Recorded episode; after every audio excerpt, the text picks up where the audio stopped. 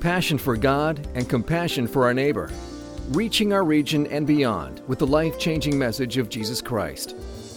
This is Crosswinds Church. And now, here's Pastor Jordan Gowing. I have a four year old who loves dinosaurs. And uh, he discovered, I don't know how, um, maybe a commercial. He discovered that uh, there's this movie series called Jurassic Park. And he's been asking my wife and I nonstop um, if he can watch Jurassic Park. no, we're not going to let you watch Jurassic Park. Why not? I won't be scared. No, we're not going to let you watch Jurassic Park. Um, that said, I have seen Jurassic Park.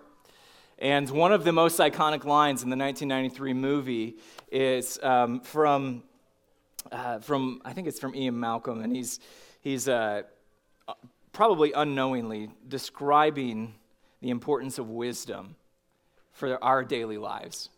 Maybe you are familiar with this line. Your scientists were so preoccupied with whether or not they could, they didn't think if they should. And that line actually picks up on one of the ethical questions that's raised repeatedly in the book version of Jurassic Park. In the book, uh, I'm one of those guys, the book is always better than the movie. That's certainly the case when it comes to Jurassic Park. The, the book, um, really, one of the, the things that it argues with is that um, it's arguing that our wealth of knowledge, our wealth of information, has outpaced our wisdom as a society. And having outpaced our, our, our, our, ability to know what we should do with this information, it leaves us in a, in a really rough spot. We've, we've sacrificed knowing, we've sacrificed discernment, and we're left without wisdom. And that, if that was true in the 1980s and 1990s, that's very much the case today as well. Consider these words from the book written in 1990 In the information society, Nobody thinks. We are expected to banish paper, but we actually banished thought. And if that was true in the 90s, again, how much truer is that today? We have more information at our disposal than any other group of people in world history. Technology has allowed us to keep in contact with people on the other side of the world and to be aware of, for better or worse, the happenings of the world over. And yet there is this assumption that this influx of information is necessarily a good thing. That the more you know, or at least even the, the more you have the ability to know, the better things are, the wiser you will be. And if anything is the case, it seems like the opposite is true for us. In fact, if there's one thing that worries me about our culture today, it is the lack of wisdom. It seems like we live in one of the most foolish ages in all of history, and all too often, unfortunately, that includes the church. All too often, the church lacks wisdom. Wisdom is a dying breed today, and yet wisdom is not just an optional add on for the people of God. It is a significant, crucial part of what does it mean to be a healthy Christian. You look at the Old Testament, a significant, significant chunk of the Old Testament is devoted to the topic of wisdom. At least four books in the Old Testament are what we call wisdom books. Looking at wisdom, what does wisdom mean? What is actually wisdom in my life? And so, as we consider spiritual health this morning, we're going to, to focus on whether we are a wise people. Are we growing in wisdom? Are we continuing to grow in wisdom? And in reality, this is the capstone of spiritual health. It's the culmination of everything that we have looked at over the last several weeks. And since this is our last week looking at the topic of spiritual health, I want to just take a, a couple moments to, to remind ourselves of what we've looked at over these past five weeks. First week together, we looked at the Word of God. We saw the Word of God is, is essential for being spiritually healthy, that we are called to be a people who have set our hearts on the Word of God. And we looked at Ezra, this, this priest in the Old Testament, who set his heart to study the Word of God, to, to do it, and to teach the Word of God to others. And we saw that spiritual health starts with a similar heart posture a heart posture committed to the Word of God an increasing passion for the Word of God. The next week, we looked at what does it look like to live a life of worship. The reality is, every single one of us is created as a worshiper. We are never not worshiping. Our entire lives are, are, are lives of worship. And so the question is not so much are we worshiping, but rather what or who are we worshiping. And we saw that God calls us to be a people who worship Him not just a couple hours a week, but with our entire lives from our free time to our vocation to when we gather with other people.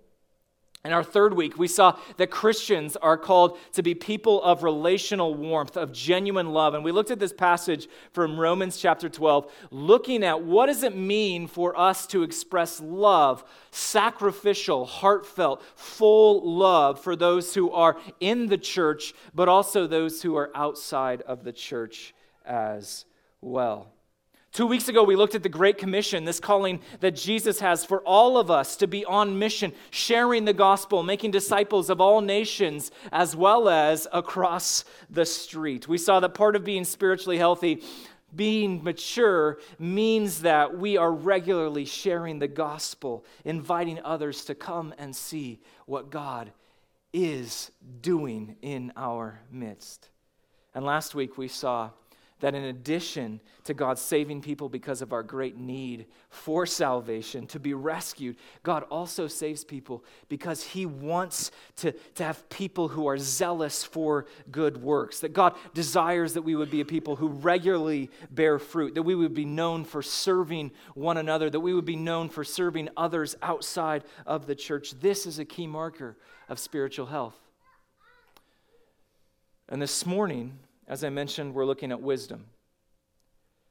And this is kind of the capstone of spiritual health because it's one thing to know and agree with everything that we've looked at to this point over the last five weeks, and yet it takes actual wisdom to actually live this out in your life. Your life is different than anyone else's life.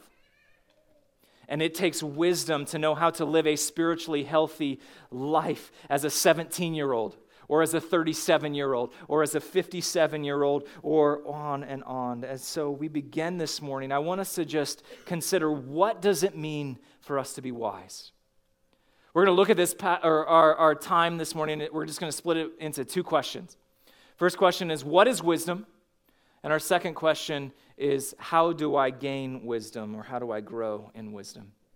Let's pray as we approach this time in God's Word. Father, I am I'm so grateful for your love for your people, and we ask that as we open your word this morning, you would grant us wisdom through your spirit. God, your word declares that if anyone lacks wisdom, they should ask for it, and we do just that this morning. We ask that you would help us this morning. It's in Jesus' name we pray all these things. Amen. All right, so let's first begin by, by asking this question What is wisdom? Now, an incredibly informative book, important book for my wife and I as we, um, for, for parenting, is this book called Parenting, which is a really profound title. I'm just realizing that now. It's by, Paul, it's by Paul David Tripp. And one of the things that he argues in this book is that one of the chief tasks of parents is to help their children grow in wisdom. That every child is grown, or excuse me, is, is born foolish. That's just part of being a child. And one of the primary responsibilities of parents is to help children grow in wisdom. And so at a young age, when our kids were barely able to talk, we came up with this phrase, this definition of what does it mean to be wise, and we would recite it with our children over and over and over. And it went like this Wisdom is knowing the right thing to do at the right time. And we had little actions that we put with it. Wisdom is knowing the right thing to do at the right time. And we would repeat that every, every night with our kids. And, and while it's perhaps a little juvenile, I, I think it, it, it stands the test of time. Wisdom is knowing the right thing to do at the right time. It's not enough for us to just to, to be able to, to know something. It's far more important for us to know how we are called to act in a specific certain situation. So, this, this phrase that, that my family has used, wisdom is knowing the right thing to do at the right time. Just consider three specific aspects of this definition according to Scripture. First, wisdom is knowledge. To some extent, you have to know some things. You have to have some amount of knowledge in order to be wise. The book of Proverbs reveals to us the specific type of knowledge that is in view when we talk about being wise people. Proverbs chapter 1, right at the very beginning, it says this The Proverbs of Solomon, son of David, king of Israel, to know wisdom and instruction, to understand words of insight, to receive instruction in wise dealing, in righteousness, justice, and equity, to give prudence to the simple, knowledge and discretion to the youth. Let the wise hear and increase in learning, and the one who understands obtain guidance. To understand a proverb and a saying, the words of the wise and their riddles, the fear of the Lord is the beginning of knowledge. Fools despise wisdom and instruction. So, if you're going to be wise, it has to start with some sort of knowledge, specifically, according to Proverbs, knowledge about God. And yet, knowledge on its own is not enough. Wisdom is not just the accumulation of knowledge. If it were, surely there would be a lot more wise people out there. Wisdom is also the application of knowledge to a specific situation, it's the application of knowledge. Perhaps is this no greater or no better seen than in two verses in Proverbs 26. I, I, love the juxtaposition here in Proverbs 26. It says this Answer not a fool according to his folly, lest you be like him yourself. Answer a fool according to his folly, lest he be wise in his own eyes. These two verses reveal the difference between knowledge and wisdom, I think, more than any other verses in the Bible. Knowledge in a vacuum says, take this truth, take this text, apply it to your life, no questions asked, which is a problem. Because you look at verse 4 and it says, don't answer a fool, because it's a waste of your time. And then you get to verse 5 and it says, answer a fool, because they need corrected.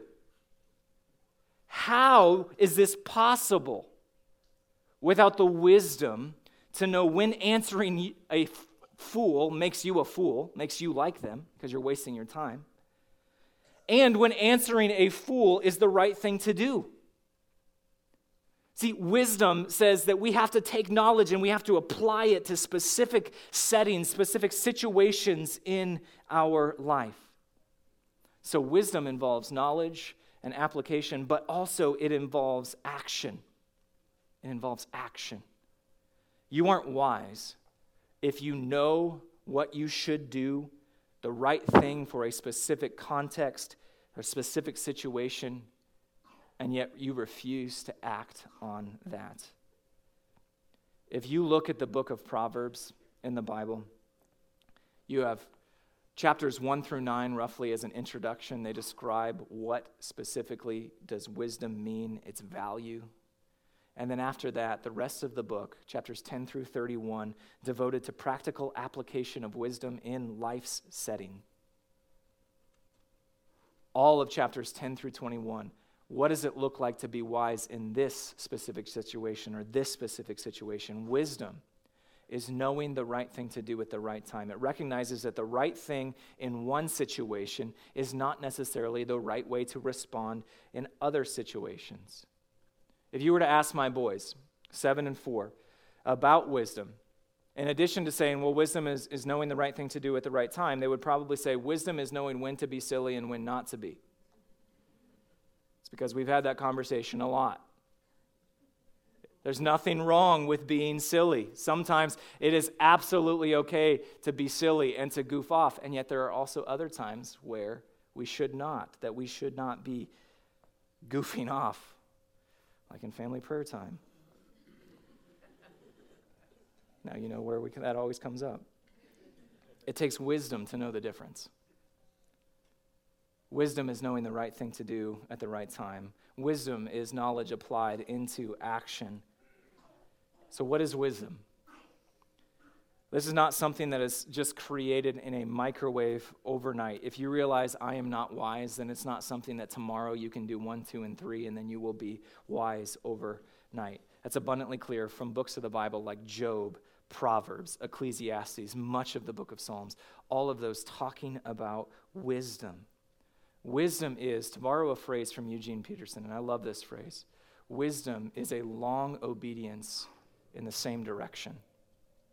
Wisdom is a long obedience in the same direction. Psalm 90 actually provides us with a really powerful picture uh, of what wisdom is. Psalm 90, written by Moses, likely written by Moses at the end of his life. The generation of Israel that had been rescued from slavery in Egypt has all died in the wilderness because of their disobedience. And Moses writes this psalm expressing the greatness of God.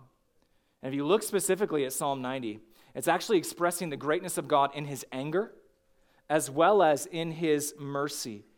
And then it spends time in this psalm, Moses addresses the shortness of our lifespan of humanity.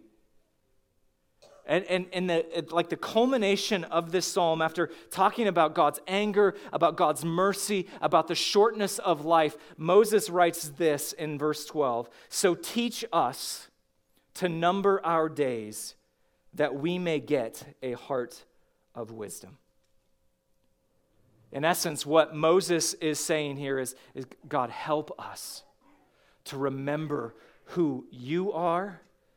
Help us to remember who we are so that we can become wise.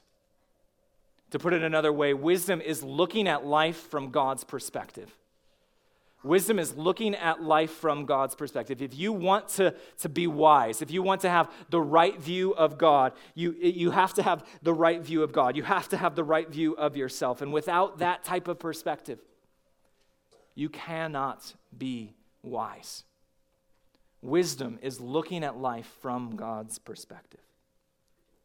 Now, with all that in mind, let's, let's ask okay, well, that's what wisdom is. Now, how, how can I become more wise? How can I become wiser? How can I grow in wisdom? Addressing this topic in one sermon is probably going to uh, do a disservice to it. You look at the book of Job, 40 some chapters about what does it mean to be wise, looking at life from God's perspective. You look at the book of Proverbs, you look at the book of Ecclesiastes, again, much of the, the book of Psalms, all of these show us that growing in wisdom is a lifelong practice. It does not happen overnight, and yet there is some hope. There is hope because when we consider the message of Proverbs, one thing that is abundantly clear is that we can gain wisdom. In fact, that's so important that I, I just want to make it like our first point before we get into Proverbs chapter 3.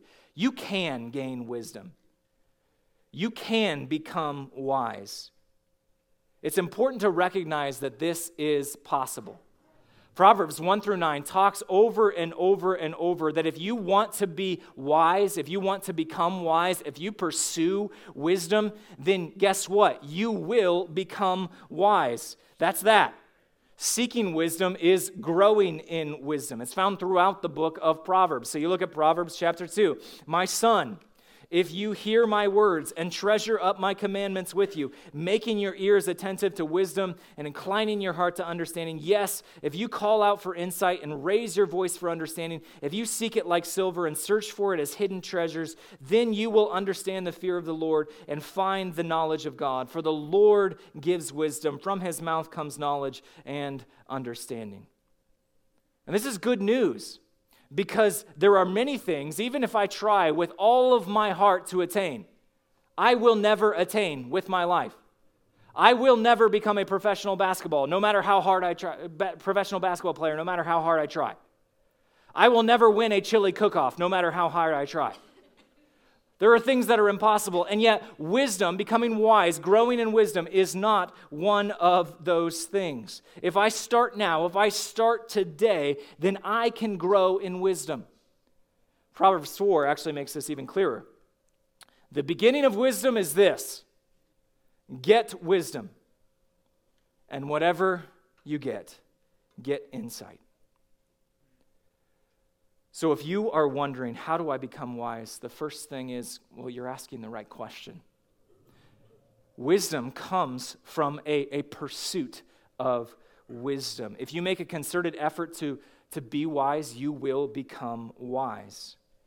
And so, with that assurance, assurance in mind, let's, let's consider just six ways that we can gain wisdom by looking at Proverbs chapter 3. Now, a caveat on this this is not comprehensive. This is, this is not going to show us every single way that we can become wise. This is not, um, it's not looking at everything. We could go through the entire book of Proverbs and we still wouldn't see all of the ways that, that we can cultivate wisdom in our lives. You also notice that, that some of these points I broaden intentionally. I broaden them because I, I think that there's a bigger principle to apply to our lives here. Now, wisdom is more than what we're going to look at. But if you start doing these things, you'll be headed in the right direction. So let's go ahead and consider these words from Proverbs chapter 3. It says this My son, do not forget my teaching, but let your heart keep my commandments. For length of days and years of life and peace they will add to you. Let not steadfast love and faithfulness forsake you. Bind them around your neck, write them on the tablet of your heart, so you will find favor and good success in the sight of God and man. Trust in the Lord with all your heart and do not lean on your own understanding. In all your ways, acknowledge him, and he will make straight your paths. Be not wise in your own eyes. Fear the Lord and turn away from evil. It will be healing to your flesh and refreshment to your bones. Honor the Lord with your wealth and with the firstfruits of all your produce. Then your barns will be filled with plenty, and your vats will be bursting with wine. My son, do not despise the Lord's discipline or be weary of his reproof, for the Lord reproves him whom he loves, as a father the son in whom he delights. Here we see the first way to gain wisdom in verse 1. It's this we gain wisdom by listening to parents. We gain wisdom by listening to parents. Let's consider again verse 1. My son, do not forget my teaching, but let your heart keep my commandments. Now, it would be wrong for parents to read this and go, Yes. Right here. There's proof. Parents are, are far from infallible. I knew far more about parenting before I became a parent. Parents make mistakes, they screw up, they are selfish, they need to repent, and yet, at the same time, God knew what He was doing when He gave young people, older people, to take care of them and to show them and to teach them how to live life we can gain a whole lot of wisdom by listening to our parents. On the flip side, this should be a challenge to all the parents in the room. What are you parenting your children toward? If you were to say to your children, Do not forget my teaching, let your heart keep my commandments, what would that teaching be that you're passing on to your children? What are the commandments that you are encouraging your children to keep? Not just with your words, but also with your actions. What are the ones that you are keeping in your life? We learn wisdom from parents. But the reality is, this doesn't just apply to natural parents, it also applies to spiritual parents as well. The book of 1 Corinthians spends the first four chapters or so talking about wisdom. It's not the, the main focus of, of Paul's words there, but he spends a lot of time talking about the wisdom of God, contrasting it with the wisdom of the world. Significantly, in the midst of that uh, section of 1 Corinthians, Paul describes himself as a spiritual father to this church in Corinth says, I, am your spiritual father. I am, I've been investing in you. I've been pouring into you. And then he actually says, So follow me. Look to me as I'm following Jesus, and I'll show you how to live. And these aren't words that Paul uses, but in essence, he's saying, I'll show you how to be wise. Maybe you have very unwise parents. Maybe your parents are not Christians and they have a very different type of wisdom. While there are still things that you can learn from them, wisdom doesn't just come from them. Wisdom comes from the others in the church, those who have gone before. This is one of the beautiful things about the church, that the church is multi generational. Just take a moment and look around. Look around at, the others that are in here. There are people from every age of life and stage of life in this room. Young people, students, young parents, young singles, you have a near limitless well of knowledge and wisdom at your disposal in this room. Are you making use of it by listening to parents and to spiritual parents, those who have gone before you? Let's continue. Verse 3. Let not steadfast love and faithfulness forsake you bind them around your neck, write them on the tablet of your heart. Here we see that we gain wisdom by meditating on the things of God. Let me say that again. We gain wisdom by meditating on the things of God. I'm getting this from two key words here in verse 3 steadfast love, which is actually one word in Hebrew, and faithfulness. These two words, if you remember from our time in 1 Samuel, refer to, uh, they're, they're very important words because they are covenantal words. They refer to God's relationship to humanity, how God interacts with, how God deals with humanity. Uh, God's way of dealing with humanity is always steadfast love, and it's always faithfulness. If you look at the Old Testament, You'll see that this steadfast love and faithfulness is shown when God decides to choose Abraham to follow him. This steadfast love and faithfulness of God is on display when God rescues the people of Israel out of slavery in Egypt. For us today, living on this side of the cross, the steadfast love and faithfulness of God most accurately and clearly displayed on the cross. At the cross, God has made an unbreakable promise to his people to rescue them. So, when you see these words, steadfast love and faithfulness, it should remind you of what God has done, of how God acts towards his people. And so, when Proverbs tells us to take these two things and not to forsake them, notice the second half of verse 3. It gives us specifics. It says that we are to bind them around our neck that we are to write them on the tablets of our hearts. In other words, the things of God, who God is, what God has done for us, what God has committed himself to still do for his people, these things should be a part of every waking moment of your life. They should be the DNA that is found in every single cell of your body. In his book, Wisdom, The Wisdom Pyramid, wonderful book, highly recommend it. And just a side note, the Wisdom Pyramid, I think, is, is such a, an important book for us in this cultural moment today that um, you'll, you'll actually find in your Bible notes or in, in, the Bible app, in your sermon notes, you'll find a link to a brief description of what it is. In your life groups, you're going to take some time and work through what exactly is the wisdom pyramid and are we living out the wisdom pyramid in our lives. Now, in this book, The Wisdom Pyramid, Brett McCracken the author, he, he rightly points out that we have a very dangerous approach to consumption, a very dangerous approach to how we live our lives. His book is actually based on the premise of the, the food pyramid. You remember the food pyramid? It was, it was based off of, you know, you're supposed to eat lots of grains, and, and you know, then it, it, would just slowly get up higher until you're, you're supposed to, and it would always say, use sparingly when it talks about the really tasty stuff, right?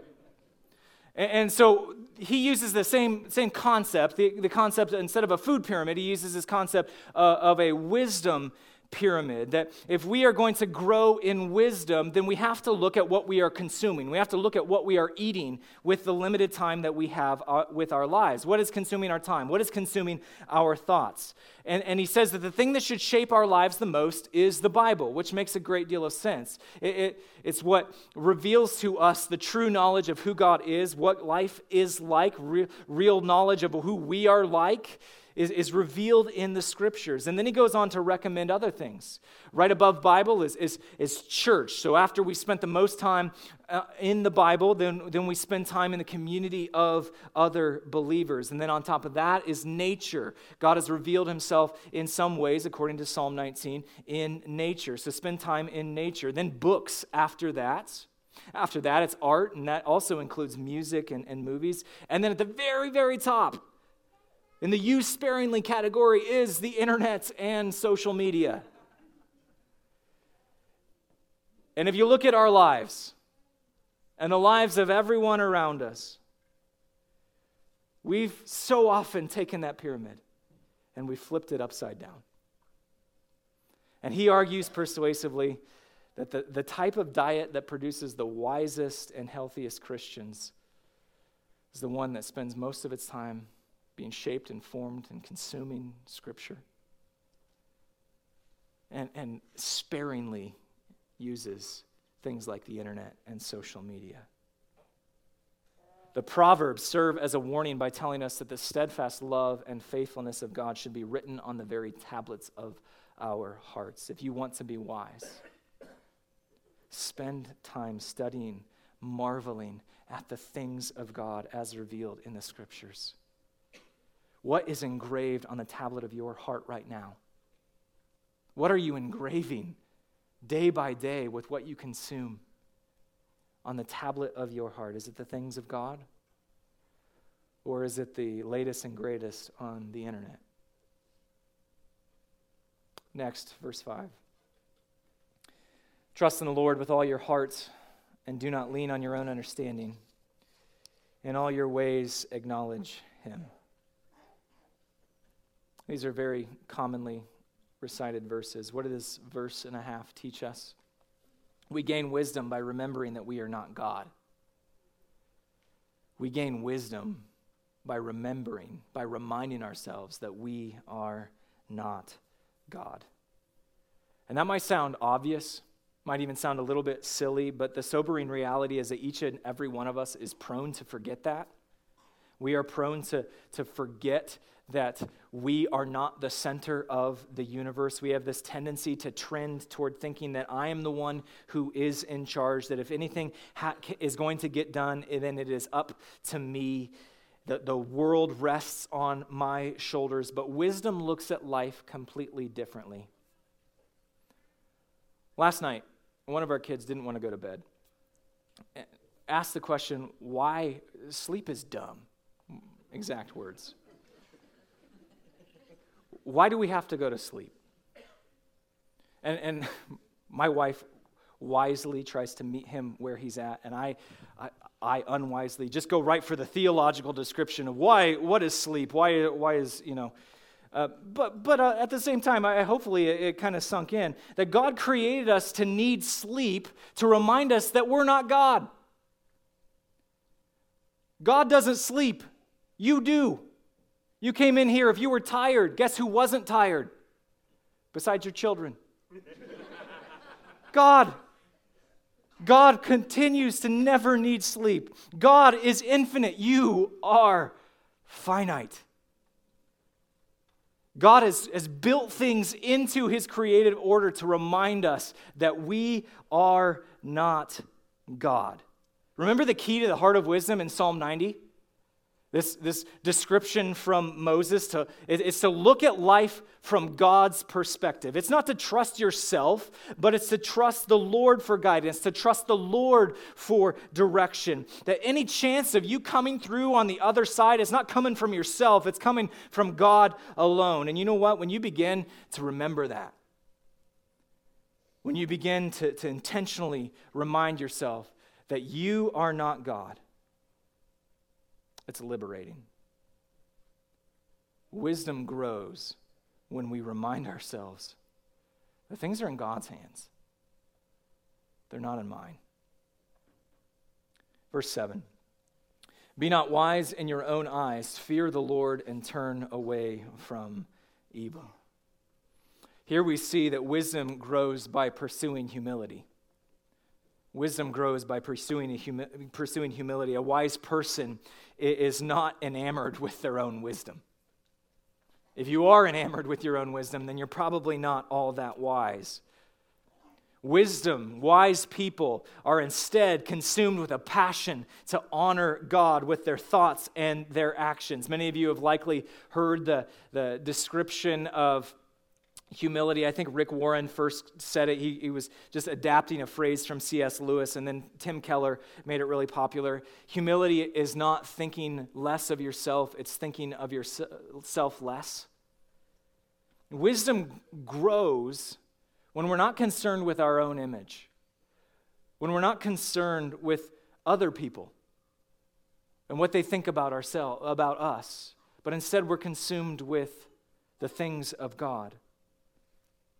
Wisdom grows when we pursue humility. Verse 9 Honor the Lord with your wealth and with the firstfruits of all of your produce. Here, Proverbs tells us that we gain wisdom by honoring God with our lives. And that includes, but is not limited to, your finances. When you make a concerted effort with your life to honor God, it leads to wisdom because you will need wisdom to know how to honor God with your life. You will pursue wisdom because you need to discern the right ways to honor God in a specific situation. You're going to seek wise counsel for help in knowing the right ways to bring God glory in your life. When we pursue honoring God with our lives, that produces, it cultivates wisdom in us. And then finally, in verse 11. My son, do not despise the Lord's discipline or be weary of his reproof. For the Lord reproves him whom he loves, as a father the son in whom he delights. We gain wisdom by not wasting hardship. We gain wisdom when we don't waste the suffering and the pain that we experience in our lives. Here's the reality when it comes to wisdom you and I are not as wise as we could be or as we should be. And when you are not as wise as you could be or as you should be, then that means that sometimes you are going to make bad and foolish decisions. And sometimes we're faced with the consequences, and sometimes those consequences are even severe from those decisions. And you know what makes a decision really foolish? Not learning not learning from those moments. This is, this is true not just in the times where we make foolish decisions, it's also just true more generally of hardship. When we find ourselves in hardship, it's an opportunity to learn. To learn something about God, to learn something about His character, but also to learn something about ourselves. Maybe we'll learn something about ourselves that makes us uncomfortable an area of our lives that we have to address, that we have to change. Maybe we'll just learn something more about God and His goodness, His patience, His incredible provision and care for His people. Whatever it may be, the important thing is to realize that God, He teaches us in the midst of those challenging times. We grow in wisdom when we don't waste hard times, when we don't waste hardship, when we don't waste suffering. We grow in wisdom when we see these painful moments, either caused by someone else or, or, or even by ourselves, and we see those as opportunities to grow. Rather than just ignoring them or, or, or kicking the can down the road to, to again make the same decision later on, we may not be able to grasp what God is doing in the moment, what God is even teaching us in the moment, but we can be assured that God is, is at work. So when you find yourself facing hardship, suffering, pain, difficulty, wisdom looks for opportunities to learn in the midst of that. How do we grow in wisdom? I think the, the book of James provides us with this helpful conclusion. As we consider how we are called to grow in wisdom, James 1 says this If any of you lacks wisdom, let him ask God, who gives generously to all, without reproach, and it will be given to him. What a beautiful picture of the generosity of God. There's no ands, ifs, or buts when it comes to this statement.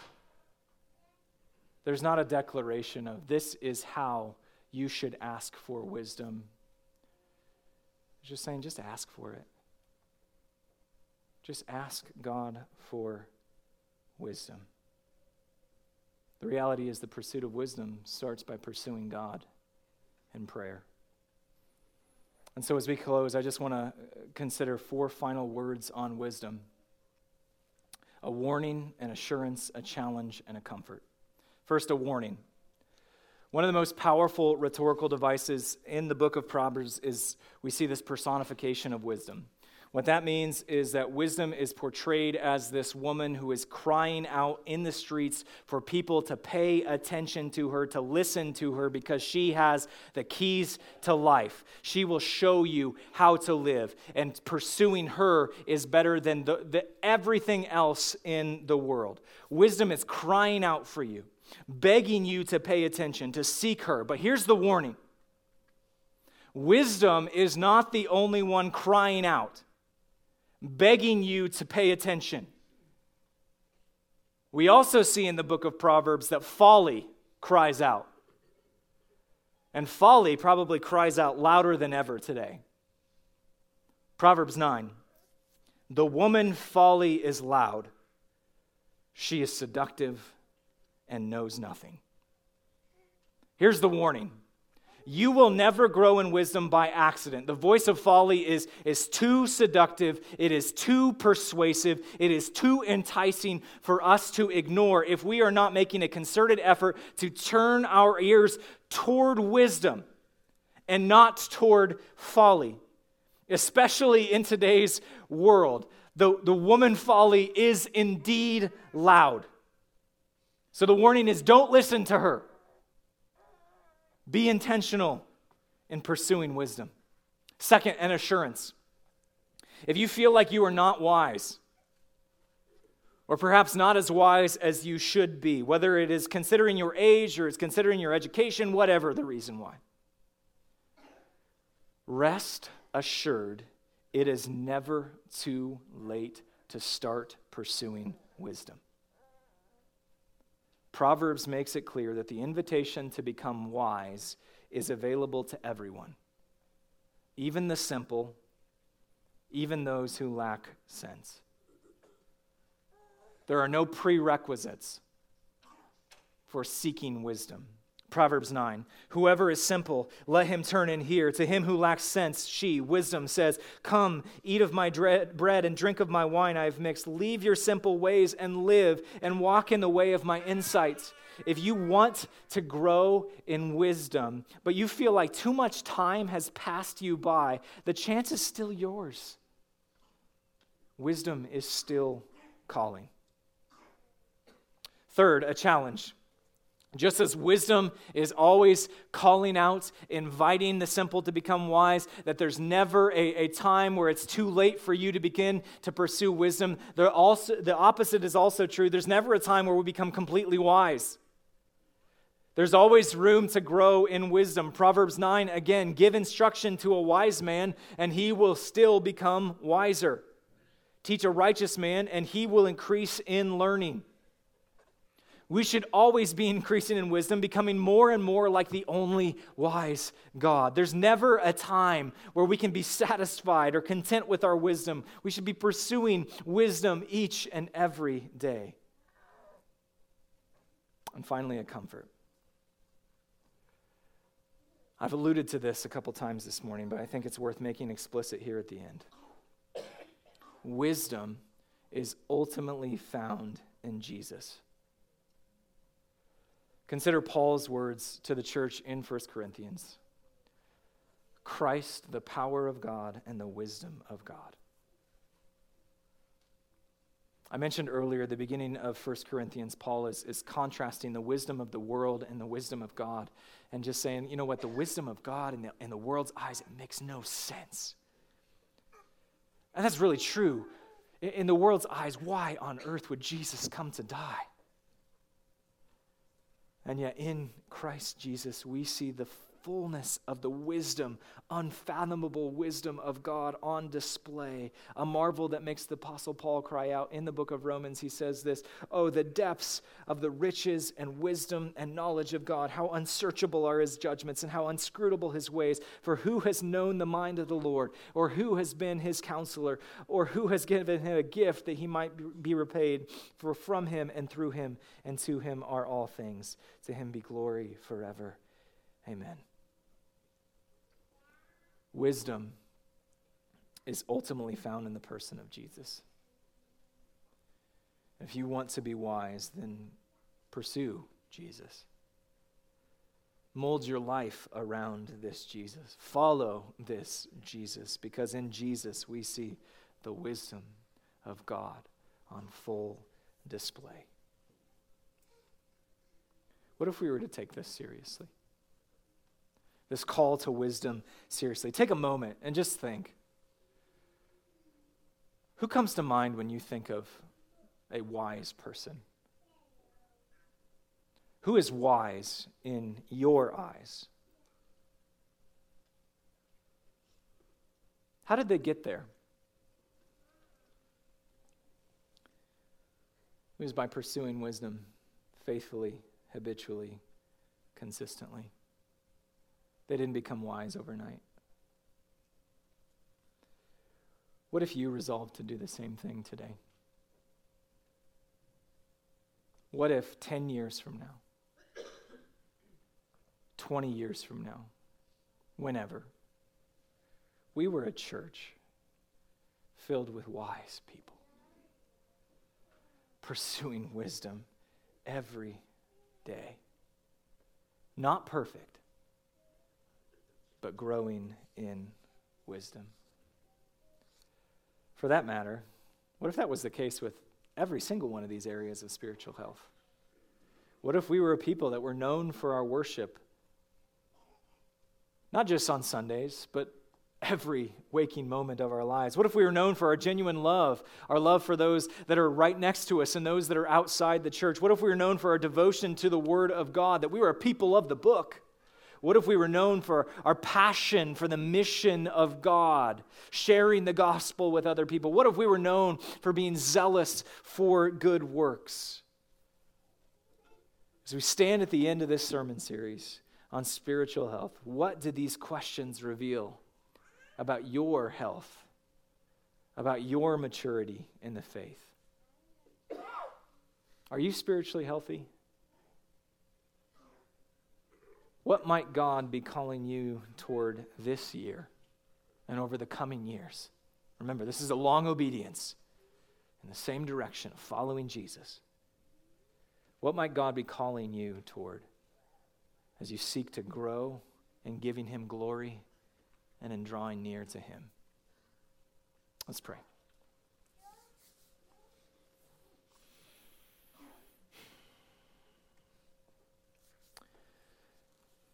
Father, we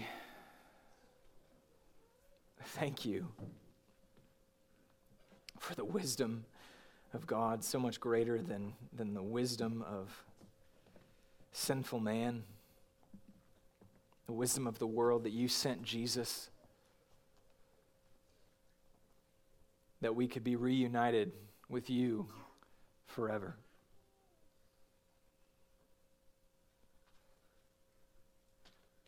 Holy Spirit, I ask that you right now would speak to each of us individually, impressing upon our hearts what we can do to become more and more like you, to become wiser and wiser, not in our own eyes,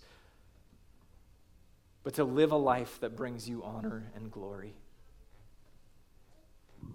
Help us to be a people who do just that.